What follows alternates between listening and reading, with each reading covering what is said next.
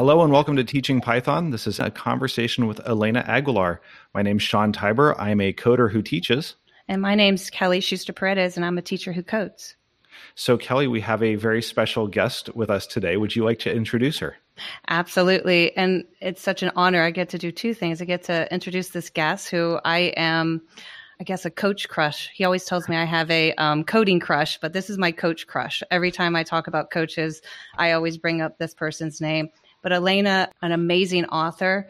I went to one of her workshops in Oakland in about 2016 and she's she's the person that I've been using as my crutch in order to coach teachers through educational technology, coaching new teachers such as yourself and just coaching other teachers through PBL and everything. She's written four books and I saw rumor has it on her website she's going to have another book releasing in August. And yeah, there's Elena. Elena's here. Yay. Welcome, Elena. How are you? I'm doing great. Thank you so much for inviting me to have a conversation with you today. Well, we're really excited about it. The topics that you speak about on a regular basis around resilience and around equity are things that we feel are really vital to the things that we do every day. And it's one of the reasons why we're teaching young people how to code because we feel that it helps them build both of those things and it's an opportunity for us to build equity in our communities as well by giving young people skills and opportunities that they might not otherwise have had. So we are so excited to have you here and to have this uh, conversation. Before we begin, we're going to start the way we always do, which is with the win of the week. And we always make our guests go first. So, Elena, the win of the week is something exciting or positive or a win that's happened inside or outside of the classroom or your office or wherever it is, but just something this week that has gone particularly well that you want to share with our audience. I would love to share a win of the week, and that is a strategy for building resilience, identifying what's going well, focusing on the bright spots, and particularly actually taking pride in what we have done that's gone well and naming those things. So, thank you for that invitation. My win from this week is that I created an online course about how to cultivate resilient communities during a time of crisis. And it is an intersection between the work I've done on resilience and the work I've done around building equity. And so it was it was actually something that I thought would take me about a week to create and I was just so on fire and the ideas popped into my head so quickly and it got organized and it took me about 2 days and so that was really exciting. It took me two days to create the structure, and now I'm going to be recording it this weekend.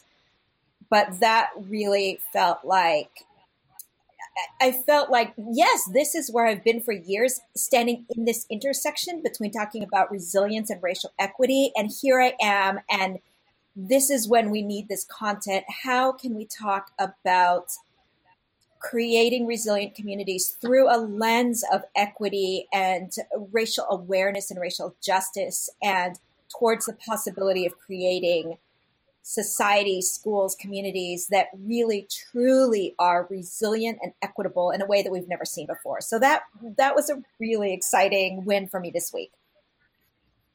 That sounds great. I mean, I'm we've seen so many different things going on in the news and and everyone's kind of glued to what's happening to have something that gives us some perspective and to your point focuses on the opportunities that we have to make our communities better through this is a really important task and I'm I can't wait to see the course come out. And that's going to be awesome. Uh, do you know a time frame when that's going to be coming out? Next week. next week. It is going to come out next week. That's awesome. Yes, it's fast. really fast. So it's really exciting because we're trying a. I so little context. Everything I have done until maybe a year ago in terms of facilitating learning was always in a in-person environment. So Kelly, that's where you and I met. I love being in the same room with people and having people turn and talk to each other and talking about body language and how we are with each other. And for the last year or so, I have been tentatively tiptoeing into the world of virtual and blended learning. and kind of being like, ah, I'm nervous. This is scary. This is different. It's uncomfortable. But there's some opportunities here and possibilities. I've actually created, I think, five online courses in the last year and gotten really positive response from them and trying different things. And so this is the next step, which is this course will be blended in the sense that there'll be I'm still like, what is the language I use for this? It's new. It's really new to me. It's a stretch we will have some sessions that are pre-recorded and you can go in at your own pace and engage in the learning and other opportunities where people can come together for discussion and q&a and practice so i'm playing with these different structures as well as the content that i love and we're piloting it starting next week and then we'll um, open it up to a much broader audience probably in about two weeks it's really in part in response to the crisis that we're in and to wanting to offer people tools and strategies and inspiration right now when we really need it. That that sounds amazing. I think even people that have never taken an online course are are thrown into this environment right now where we have to teach online. So I think they can even understand what they're going through. Even te- people, because we have some people in our listening community who aren't teachers, who are becoming mm, teachers yeah. to their children. Sean, okay. win a week. so so the win of the week this week was actually one that I got a lot of help with from the community. So we have this program that we use called Mu, which is a Python editor, a coding program for new users. So it's designed for beginners. It's a fantastic program. We've talked about it a lot on the show. But for people who are new to writing code, this is the program that they use to write the code with. And we have been using a library called Arcade that lets us make video games. And it's a great way for beginners to learn coding concepts through this idea of gaming. So kids get to make their own kind of Mario Brothers style video game through this. And we were having a lot of trouble getting Mu and Arcade to work well together. So I had some help from the community, the people who developed the the Mu editor worked with me from Portugal to get a new copy of this program working that would work on Macs that would also work with Arcade. And we got it working, and that's that's part of the win. But the big part of the win was getting it working with all the students and getting them moving and seeing how quickly they could come up to speed once the technical barrier got out of the way. That they started making their own games and they started playing with it. And I got a lot of these, oh, that is so cool when they got to put in their own pictures and their own sounds and make it their game that's when it really became a, a pretty big win for me. So i have a have to thank tiago from uh, portugal. He's on the uh, tiago montes from the Mu development team. He helped me troubleshoot how to do this and make this new copy of Mu, and it, it, worked out really well. So that was that was the big win for me this week was getting that going for our students to be able to make their own games. Yeah, that was it's a, it was a bittersweet today on our last day of the quarter. The kids were like, "No, we don't want to leave computer science." We were having so much fun. I was having my Python eat the pencils and making lots of ding ding dings. yeah, you were having I think you were even having more fun than the kids were with this one. It was brand new, Elena. I have never uh, coded this game before, and I had no clue what I was doing. So talk about throwing ourselves into an unknown scenario, brand new for us. So my win, again, one of our listener, not listeners, one of our friends in our, our community, Eric Matthes, I was telling him or tweeting that I was getting ready to do dictionaries and coding, and he gave me some ideas to do some some uh, dictionary examples and I put some screencast up there for the kids and I had a 6th grader make this amazing screencast herself showing her code and just watching the thought process as she was going through her code and explaining it and what she did. It was amazing. So I tweeted that out, and Eric was uh, thrilled and jealous that he's not in the classroom anymore. So it was kind of cool. Yeah. It's a good win. My favorite part about that was watching and listening to that sixth grader explain her code because and I think this is where the screencast, where podcasts really help you. There's such an intimate connection with hearing someone's voice and to hear her voice explaining the thing that she made and why it was really interesting to her was such a rewarding thing to to observe.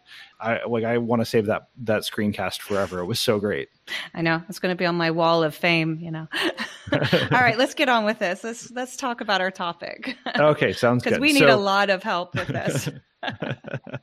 so so elena let's start just by giving us a little bit of history of your of you and your teaching experience how did you come to be a coach that and a, a teacher that focuses on these topics of resilience and building sure equity?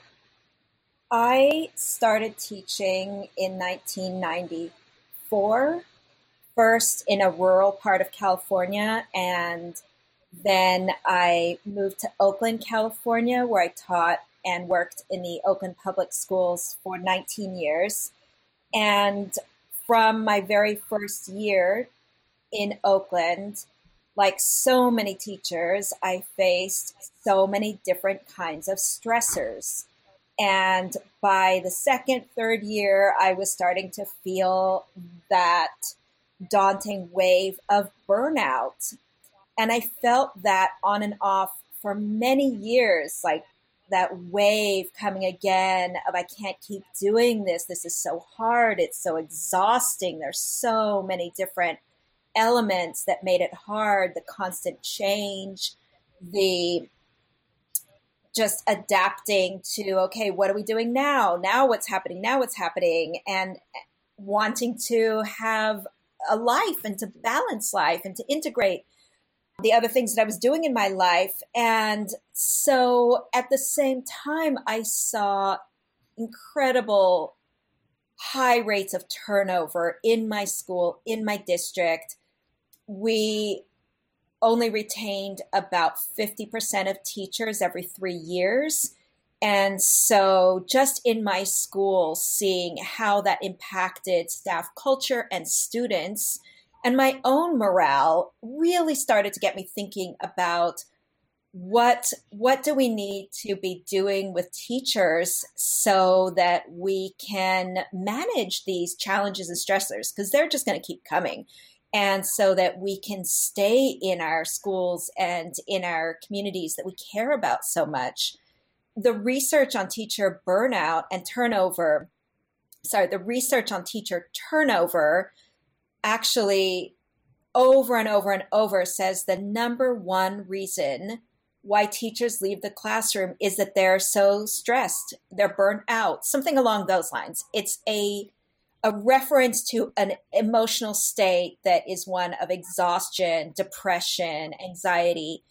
And when we look at the top five reasons for why teachers leave either their schools or education, often salary, for example, is number four or five.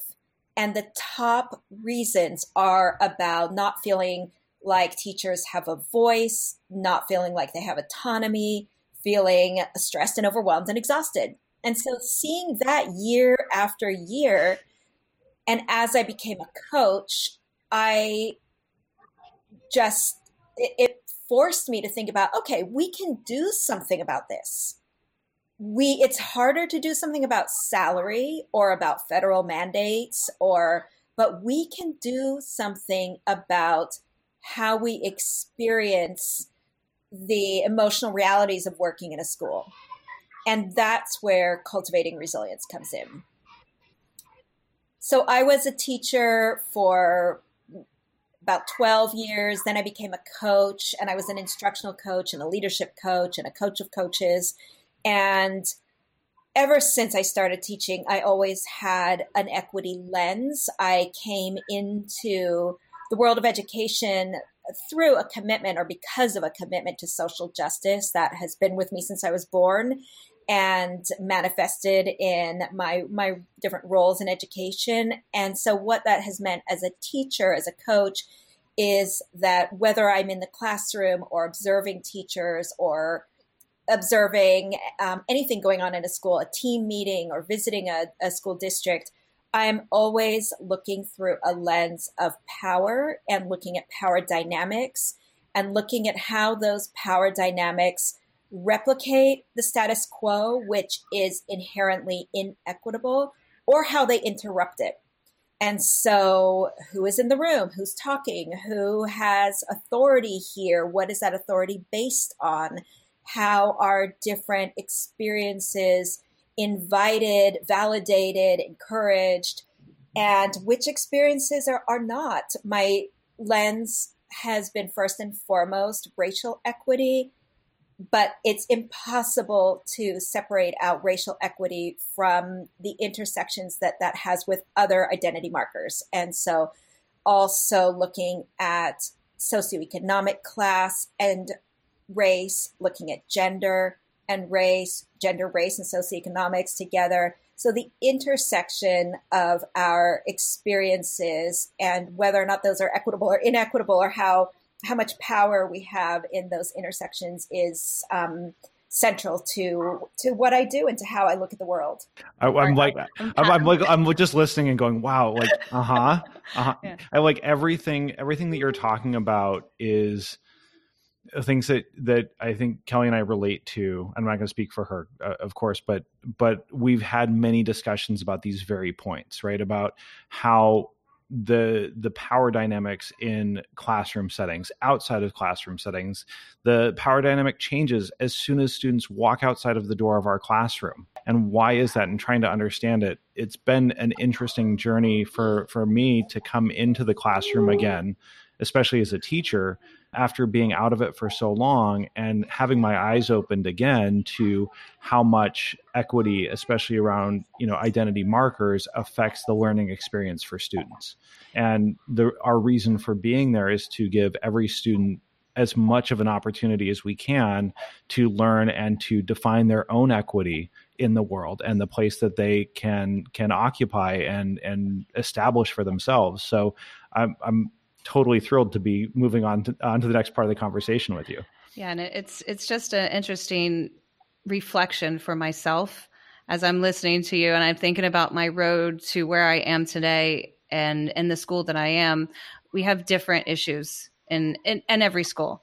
I went from a, a Title One school with 80% free and reduced lunch to a private school in England which was on a different racial differences a lot in England, to Peru, where the social classes were so all over the place to where we are now, where people think that we, because we're in a private school, we don't have issues, but there are issues that are different, and each one takes a, a different like mindset based on the same the same principles, but a different mindset on how we're going to attack that. And it's something that's interesting. Also seeing Sean and learning from him on a, a clean slate from him of how he deals with it. And it's been it's been a fun road just watching our kids grow in our classroom through that.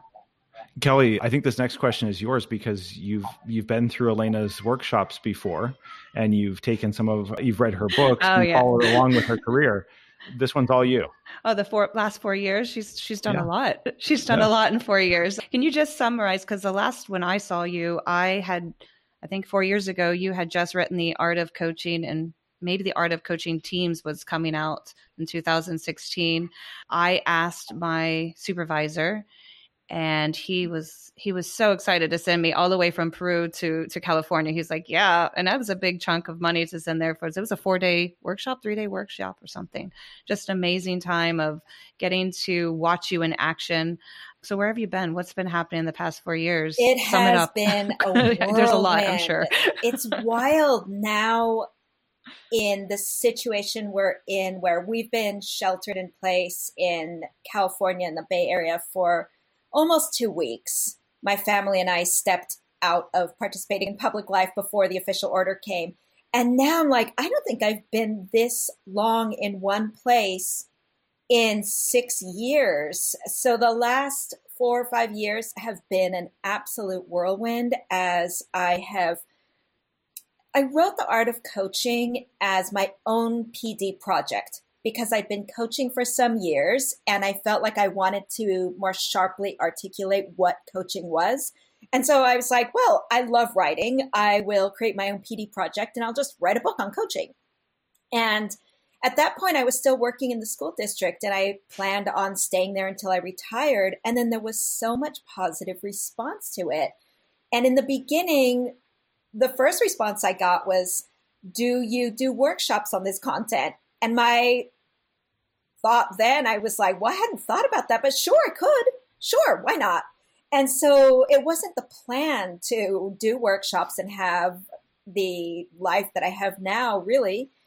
but I wrote The Art of Coaching Teams and then Onward, which is on emotional resilience. And I wrote a huge workbook to go with Onward because I knew it needed to have an experiential companion. And then I just finished the manuscript for Coaching for Equity, which is the book that's in production now.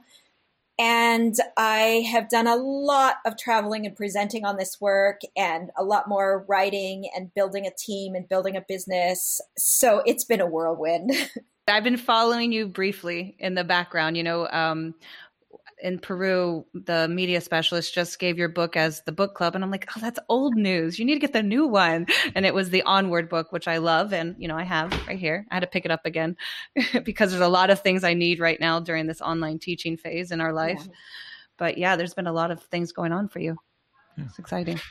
So, as we go into our discussion, I think it's important for us to have a common terminology, common framework, common understanding of the terms that we're going to be using, um, especially for many of our our listeners that may not be familiar with this. So, how do you how are you defining equity and resilience in this context? I appreciate you asking for definitions because that's one of the first things I often start with because when we don't have a shared definition, especially of commonly used terms like these, then we get into trouble.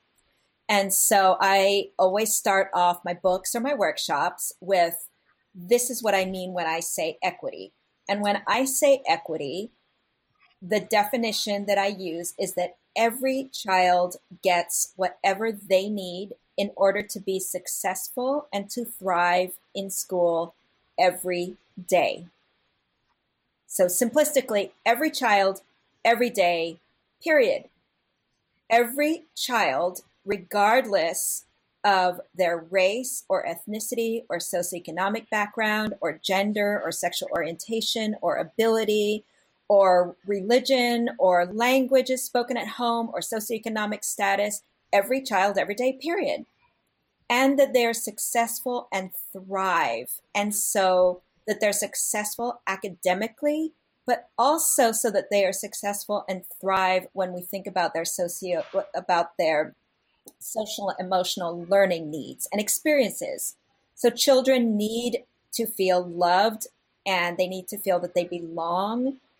And that is just as important as literacy and numeracy and science and the arts and everything else. So that's my definition of equity. Every child, every day, period. Resilience is our ability to bounce back after adversity. It's our ability to weather the storms in our lives. It's how we respond to stress and challenges. And really, resilience allows us to thrive and not just survive.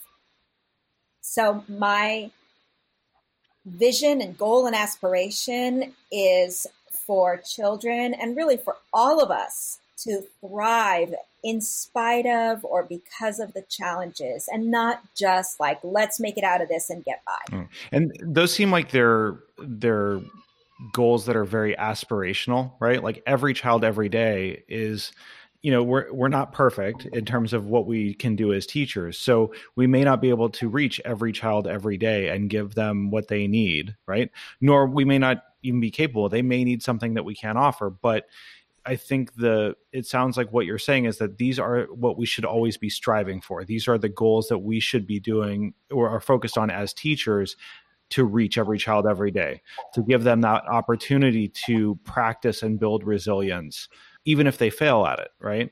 That we're not seeking perfection, but we are striving towards it. Is yep. that fair yep. and accurate? Our intentions, our intentions are are our guiding, our guides, right? Our intentions to have every child every day become successful, feel successful, feel loved. Yes, I would say yes and. So they are these aspirations are uh, can feel daunting, can feel overwhelming, can make us feel like that's impossible. And I think well, we could do it. I actually think that if we reorganize schools and systems and structures, there's no reason why we wouldn't be able to meet every child's needs every day. And I do, I'm fully aware of what that statement means given the crisis that so much of the world is in, the trauma in our world in many communities. And I've worked in public schools, private schools all over the US and actually outside of the US in other parts of the world. And I see so many of the same challenges, whether that is in an elite, wealthy school or in a school where 100% of students are on free and reduced lunch. And that has to do with some of the perhaps underlying beliefs from which we operate or don't operate. I've seen schools in low income communities, under resourced schools that are doing an incredible job meeting the needs of students. A really amazing job doing personalized learning, individualized learning, differentiating, providing wraparound services. And no, teachers and schools shouldn't be in the position of bearing the entire responsibility and weight for a whole lot of problems in our country and in our societies and i am seeing t- it's while you're speaking it's going through my head like i can imagine I can imagine some teachers out there going, but you know, I'm only a teacher and and this is something that is definitely a transition from me coming from an international school where we everyone's a family because we're in a different country. And we know all the kids and we see the parents out at dinners and then coming into back into the United States where it's a different culture again. But you think what can I do as a teacher? And we could do a lot. We can do a lot. I know building social emotional uh, skills in our students, even in a in a wealthy pub, uh, private school, is super important, and it's something that I, Sean and I focus a lot. We feel like with coding, a lot of these people think coding we're just in their, you know, coding computer, but it's a lot more. It's a lot of social emotional teaching that we do. we do a lot of more of you got this and building up and helping helping kids find their positives and feeling comfortable and feeling okay with failure and and knowing that nothing every, everything doesn't have to be perfect. So I, i'm going to throw this one out. There's not on our question list but any like one little advice you can give to those teachers who might think wow that's too much for a teacher to handle. One of the key habits for cultivating resilience is to acknowledge and accept emotions. And so when teachers say that to me, I actually say, I appreciate that you're aware of, of those feelings and what are they? And when we look at those feelings, and I shared them, I do share them still.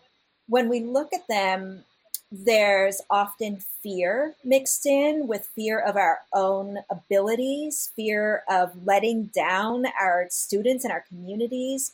There is also sometimes some sadness at seeing the reality and the experiences for some of our students. Sometimes there's anger. And so, one of the core components of the coaching model that I've developed, which is called transformational coaching, one of the core elements of it is to explore, accept, surface, and, and talk about emotions.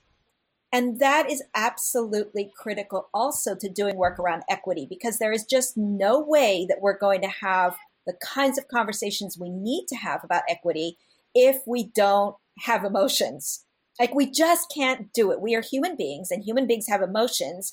And when we talk about 500 years of violence and dehumanization of groups of people and about the way that other groups of people have been elevated and how for people who are, you know, what we think about as white people, so much of that identity is about if we dig down into it, is it about feeling superior to other people?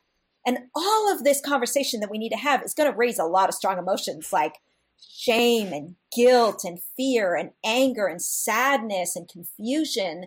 And so if we're not having conversations that surface emotions, we're not having the right conversations. And if we're having conversations that surface emotions, we need to know how to engage with them. It would be for so long, emotions have been talked about and thought about and perceived as something that is unprofessional, something we sort of need to control or manage. That's the language often like manage your emotions, get them under control, that we need to regulate. All of that language is actually language that emerges from systems of oppression. That's language of capitalism manage, control, regulate, take advantage of, you know, all of that language. And all of that language is about exploiting the labor of certain groups of people. And again, it comes from capitalism or colonialism, comes from white supremacy, which is really an ideology of white superiority. And so, as we have these conversations and emotions come up, if we actually start acknowledging and accepting them, just start there, acknowledge and accept, we're actually immediately doing something which undermines and dismantles systems of oppression. We're saying, hey, you know what? We've got a right to talk about emotions. Emotions have also been maligned as something that belongs in the realm of women and children, that is emotions are distrusting, distrusting, or we can't trust them. They're unworthy. They're infantile. They're, you know, they definitely don't belong in professional spheres. And so, again, when we claim our human right to talk about them and to experience them, we are making a statement about whether or not we're going to uphold and replicate systems of oppression. And in that case, I'm referencing a system of oppression which which dehumanizes women, which doesn't actually, you know, in which men have suffered tremendously too, because the expression of the emotional expression for men has been restricted. And so part of creating truly equitable schools and equitable societies is for all of us to recognize how we have suffered under these systems of oppression, whether that's patriarchy or white supremacy or capitalism, everyone has suffered. Everyone has been dehumanized. And for us, again, to have those conversations, we're going to have emotions. And so building some skill to have those conversations will set us on the path.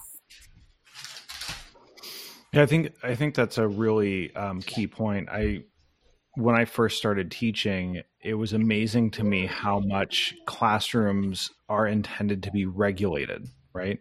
Classroom management, classroom control, you know, the the idea that a picture perfect classroom is one where all the kids are sitting at neat little desks and neat little rows with their hands folded in front of them and their books open ready to write down everything that the teacher says is you know i think it's a it's a pipe dream right like we could achieve that but then that seems to me that it goes counter to everything that you've talked about in terms of equity right? Yeah. and in terms of eh, delivering what every child needs. Not the teacher may want the students to sit in rows but the, that's not what the students need. If we ignore our emotions as part of who we are it's like pretending we're missing a part of ourselves that's vital right? And that then has unintended consequences. We may think we're being rational we may think we're being professional but our behavior is affected by this repressed emotion that we're not acknowledging about ourselves. It's fascinating, right? Like it's fascinating to think about how how so much of that we don't even acknowledge or talk about and how much of that's cultural so even being aware of it as a first step or being able to put a, a word to it or name it or recognize it as being an important step means that we can do something about it and right. we can decide we have the choice then of how we how we relate to our emotions and how we choose to let them control us to control them ourselves to just let them be but then we have choices and i, I love that about the way that you put right. it one of the ways that I work with schools and teachers and school leaders to create equitable schools and classrooms is not by looking at what sometimes is a superficial level of what's going on in a classroom in terms of equity. So, for example, not saying, well, let's start with auditing your curriculum and looking for the representation of diverse eh, stories or characters or images. Look, diversity in curriculum and in literature is very important, but that's not where I start. I start with guiding people to interrogate the underlying mental models that they're working from. So, one of the ways, one of the key ways that power works to perpetuate unjust systems is that it's the people who who perpetuate it communicate and subtly instill mental models that we become unaware of. And so we internalize messages of inferiority and superiority and power dynamics that we actually just operate in without awareness. So, Sean, when you were talking about the ideal classroom is one where there's kids sitting in rows and they're silent and you know the teacher might want that but students don't i would actually really question that i think the teacher might think that they want that but when I have conversations with teachers about what they really want, that's not where we end up. And so when we interrogate the underlying mental models from which we are operating, usually without awareness. So we've bought into these mental models in which we are suffering actually and which in which students are and when we start to actually surface and interrogate those and say is that what we really value and one of the explorations that I often do with people is around their core values. And so often I find that people all over have similar values around kindness, around respect. And those often don't show up when we start looking at traditional classroom management systems, for example. So I was just thinking back to thinking about core values and my core values and when I took your course. And then I was kind of drifting. I, I do this to myself. I have a lot of conversations in my head as you were going along. And I drifted to our first our first Sean and I went to PyCon this year. And PyCon is a huge conference for all the Python people.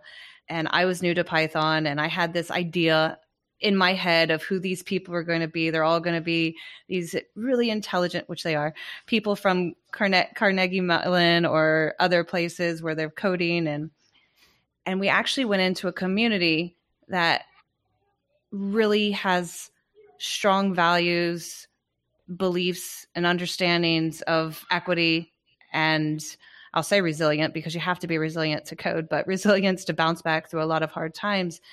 And and I was just thinking like maybe it's not necessarily a certain person but definitely a certain character within that allows you to be more cognizant of these core values of how to make things equitable for people.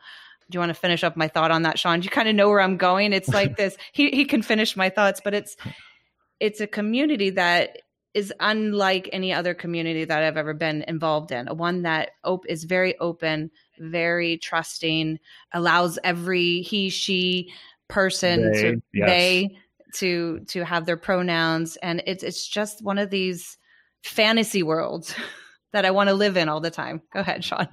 I get well, emotional. well, what I like about it too, and, and I, my career has been in the technology space and in corporate America for many, many years. And, you know, one of the things that I always saw was that, you know, building equity or finding equity among people in a corporate setting or in a business environment has usually meant sometimes superficial equity right and and giving people an opportunity to join your company and think the same way that we do and look differently right and there's a, a tolerated amount of difference that's allowed but what i like about the python community one of the things that i've seen is that that there's a lot of different ways, a lot of different avenues. It's a very open tent for people to be able to join in and participate. And it's like many large communities, it's often loud and boisterous, and there's lots of disagreement and differing opinions, and people get upset with each other and frustrated, and people walk away and come back and they participate. And it's one of those things that I think is unique and special in this community, something that I don't see in a lot of other technical communities where people use jargon to exclude people or they use those mental models that you talk about where you know one of the classic computer science problems that every computer science student seems to solve in college is this idea of the traveling salesman right? By definition the traveling salesman problem is kind of a patriarchal like system of oppression right? It's a, it's why does it have to be a traveling salesman? Could we use another example? Could we use something else that works differently and gives more equity, right?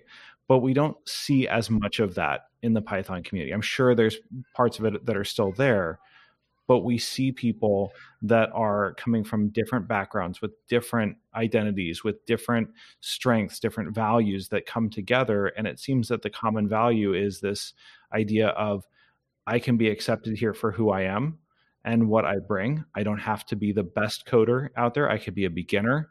I can look different than everyone else. I can think different than everyone else. I can feel different things. And it's okay for me to be just as equal as everyone else in this community without having to be the same. So I was wondering if you thought about something, or if you've seen communities in your experience that have these values or have values that you admire that build resilience, celebrate uh, resilience, and also celebrate equity and each individual's ability to create their own. Before you answer i think it's see for us it's like we want to bring that feeling into our school. We we try every day to bring it into our classroom. And and i think schools are all struggling with with this you know all over the world. We want to be cognizant of what is capable and we want to do the right thing by the children and by you know for the, we want to do it for them and that's kind of like how? How do we do that? How do we how do we make such a beautiful thing happen every day? You know that's kind of where we're we're going with it. Mm-hmm. the places where i have seen what looks like the most growth and potential in terms of creating equitable spaces are places where the leaders and the adults involved spend a good amount of time grappling and in the messiness of it. This is a messy process. It's uncomfortable.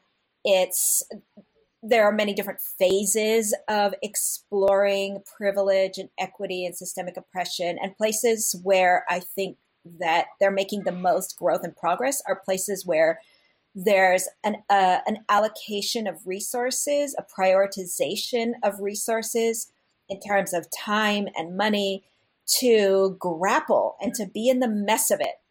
And for people to do the learning they need to do and have the conversations they need to have and to have the meetings that they need to have and to do the kind of deep interrogation of the mental models from which they're operating. And so that is when when I hear people really talking about exploring their own beliefs and understanding how they are replicating or interrupting the institutionalized systems of oppression, that's when I think, okay, kids in this school or the employees of this company are going to have a different experience. I get, we have some some other questions to to pivot just a little bit because we want to make sure that we are are talking about this in the also in the context of coding and, and technology.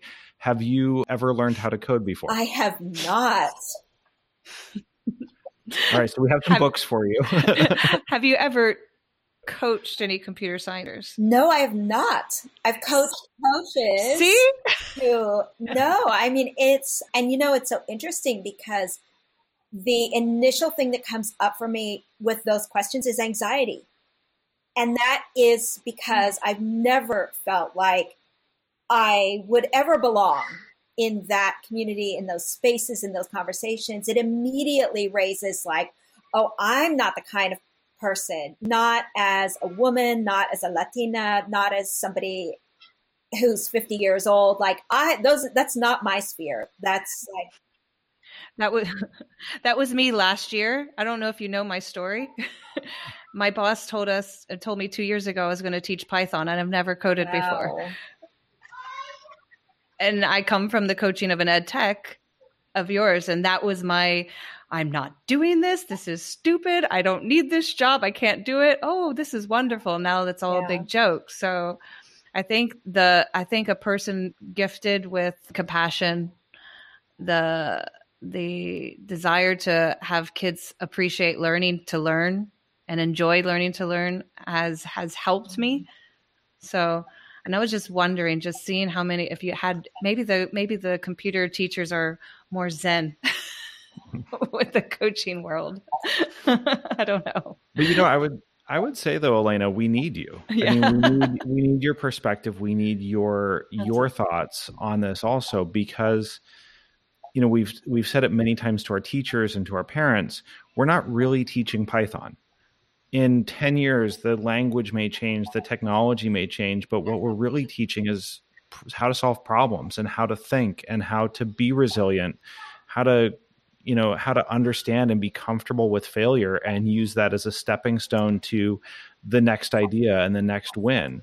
So it feels like what we're really teaching in computer science is not so much the technology that's kind of our vehicle but the durable skills the things that the that really are we want our students to take away from from this experience are all the things that you're well equipped to coach which are about equity and resilience and giving every student an opportunity to learn something about themselves and how they can how they can offer something as a as a person. Sure and I, I i just never have had the opportunity. I would be totally open to it. I think that actually the world of coding and technology and computer science is right on the frontier of where we perhaps could most use some conversations about equity because that is i mean we know i don't have to say any more than that you know this is uh, what one of the key questions i ask around equity and sort of a preliminary question about how equitable a classroom is is around access. Who has access? And so, as soon as we start talking about computer science and who has access and who thinks that they have access and who would be comfortable walking through the door and sitting down at a computer or teaching, that opens up all kinds of conversations about identity, safety, and, and diversity and acceptance and how we create spaces where we can have a diverse community. So it's a key place for people to be thinking about equity and coaching and how do we explore the underlying mental models yeah, I, I, can hear a couple of our friends and our listening uh, now when this airs, just going, "Yes, we have a couple of friends who are doing a lot of social good and and really trying to break down the barriers that exist in in our world." Into places in suburbs in Chicago, we have a couple friends in Peru who are trying to get more females in the low socioeconomic status into coding for free.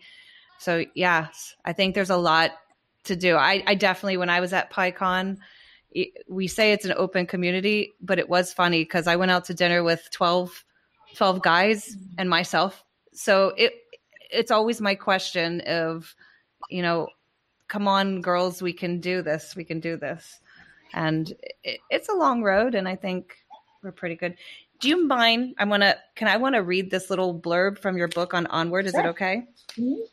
yeah because i circle this because i'm also when i was ta- think, talking to sean about inviting you this whole resilience as well going into teaching online and all that we're going through it's got to be hard for a lot of people around the world and so i pulled out onward and i was reading it trying to you know the two chapters that are really important to me right now are focus on the bright spots mm-hmm. and taking care of yourself. So, just from the bright spots, in order to build resilience, you must feel that the ability to respond to challenges lies within you. To manage the endless stream of challenges that you'll confront, you'll need to cultivate a disposition of self efficacy and empowerment. Personal experience has taught me this, but educational research on resilient educators validates my belief. And you quoted that.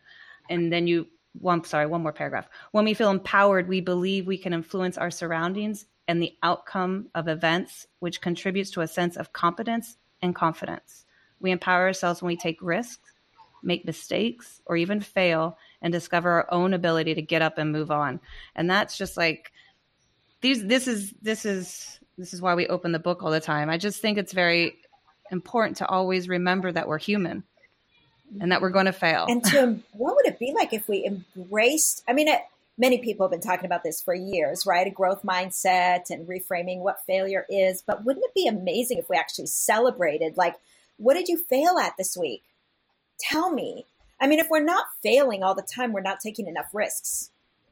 And we could fail. I mean, we could fail and, and embrace our vulnerability, and you know, and it would be like we could brag about how much we failed. You know, be we'd be building muscle at resilience.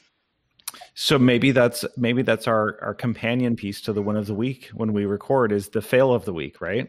So my fail of the week, I I overstepped my bounds at work and did something that or was about to do something that I wasn't supposed to and I got my hand smacked pretty hard. And it was at the end of a very long day which was coming at the very end of a very long week and a very long month and a very long year. And it was it was the last straw right? And so i sat in my car and i cried for about 10 minutes because i just had had enough. And so my fail of the week was making that mistake and having it blow up bigger than i thought it was going to but then also being able to cry and be okay and know that I was like I could get up the next day and do it again. So I think we need to add that to our win of the week. We need to have the fail of the week also, right? Like here's my fail. And sometimes it's gonna be a, a funny fail, sometimes it'll be an emotional fail.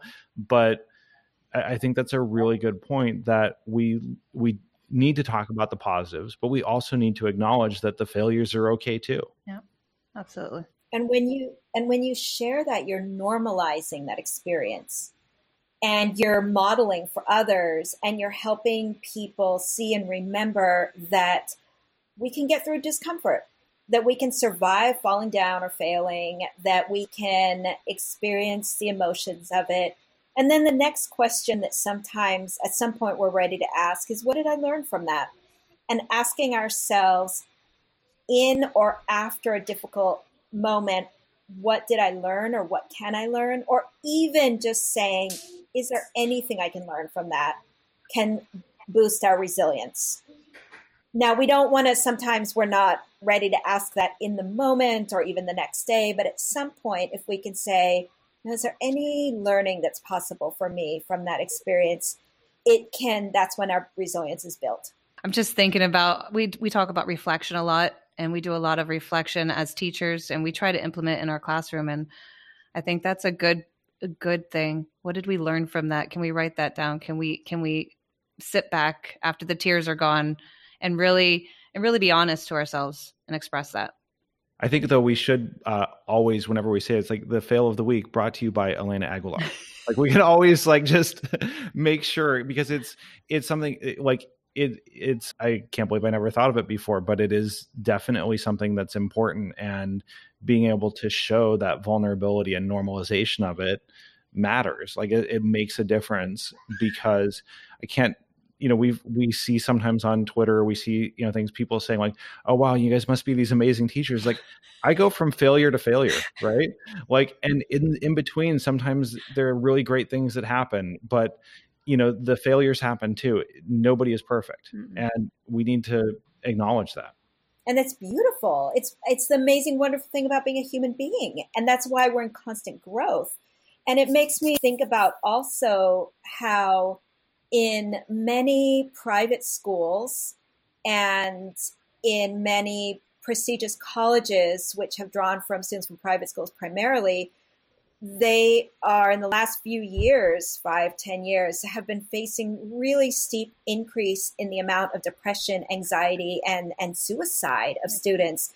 And one of the things that's been examined or one of the the possible causes that's been explored is that when students have been performing at extremely high levels for years perhaps developing tendencies towards perfectionism and then when they don't have enough opportunities to make mistakes and fail and they get to college and it's really hard and they crash and they fail, they don't have the resilience levels built up to be able to respond in a appropriate, healthy way.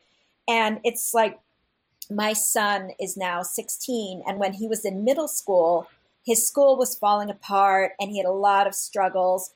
And one of the things I kept saying to him was, you know, this is great. You're building resilience. and he would look at me and roll his eyes and be like, uh, no, this is not. But I was like, no, this is resilience. I feel so much more confident about you because you built in middle school. You're going to do so much better. And he has done so much better in high school because he's like, well, it's not as hard as seventh grade. So yeah. there's, um, there is also a lot of research on the, the, validity of struggle and failure and talking about it building community through talking about what we're, struggling through. So I, I, think we're experiencing that, and uh, we're in the heart of it. We've implemented the social emotional learning, and we've we've looked at the signs of suicide, and it is it's something that people assume because you're in a private school that everything's so easy and wonderful. But Sean and I are constantly struggling with some kids and trying to allow them to have failure, but the grades always get in the way. And uh, even today, I said to a student at the end of the quarter, well, you know, does that mean I got an A? And I was like, yes. If you do not want to code and it, it, if all that matters to you is the A, I will give you the A. For me, it's not the A. You, if you want the A, the A is yours. What I want, what I want is you to realize what you've learned and to see what you could do in order to improve. But if it's if it's the A that's in your way, you got an A. Perfect, you know? And I think I think it's a hard thing because we just sometimes condone the A, but we also don't want it to get in the way of the learning.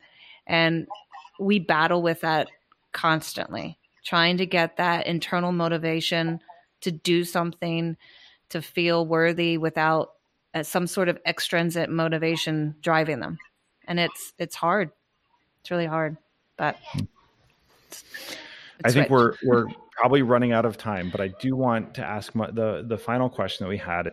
So the the question is, if we do this right, so if we you know if we figure this out, if we do this right, what does the future look like for ourselves and for our mm, students? Mm, that's a beautiful question. I think if we do this right, we're going to see so much more beauty in the world and joy and creativity and real celebration of what each individual brings and has and knows and can do. I think we'll have more music and more interesting meals and more brilliant ideas about how to respond to climate change and other social, economic, political challenges we face, I think we'll just have a lot more expression and self knowledge. I think we'll have stronger communities. I think we'll enjoy being with each other more. We'll have better conversations. We'll have more meaningful connections. I, this is going to sound really cheesy, but I think there'll be a lot more love. It's not cheesy. Uh, yeah there's nothing there is nothing cheesy about that. I think we need the i think we need this conversation. I know a lot of people that we've been talking to.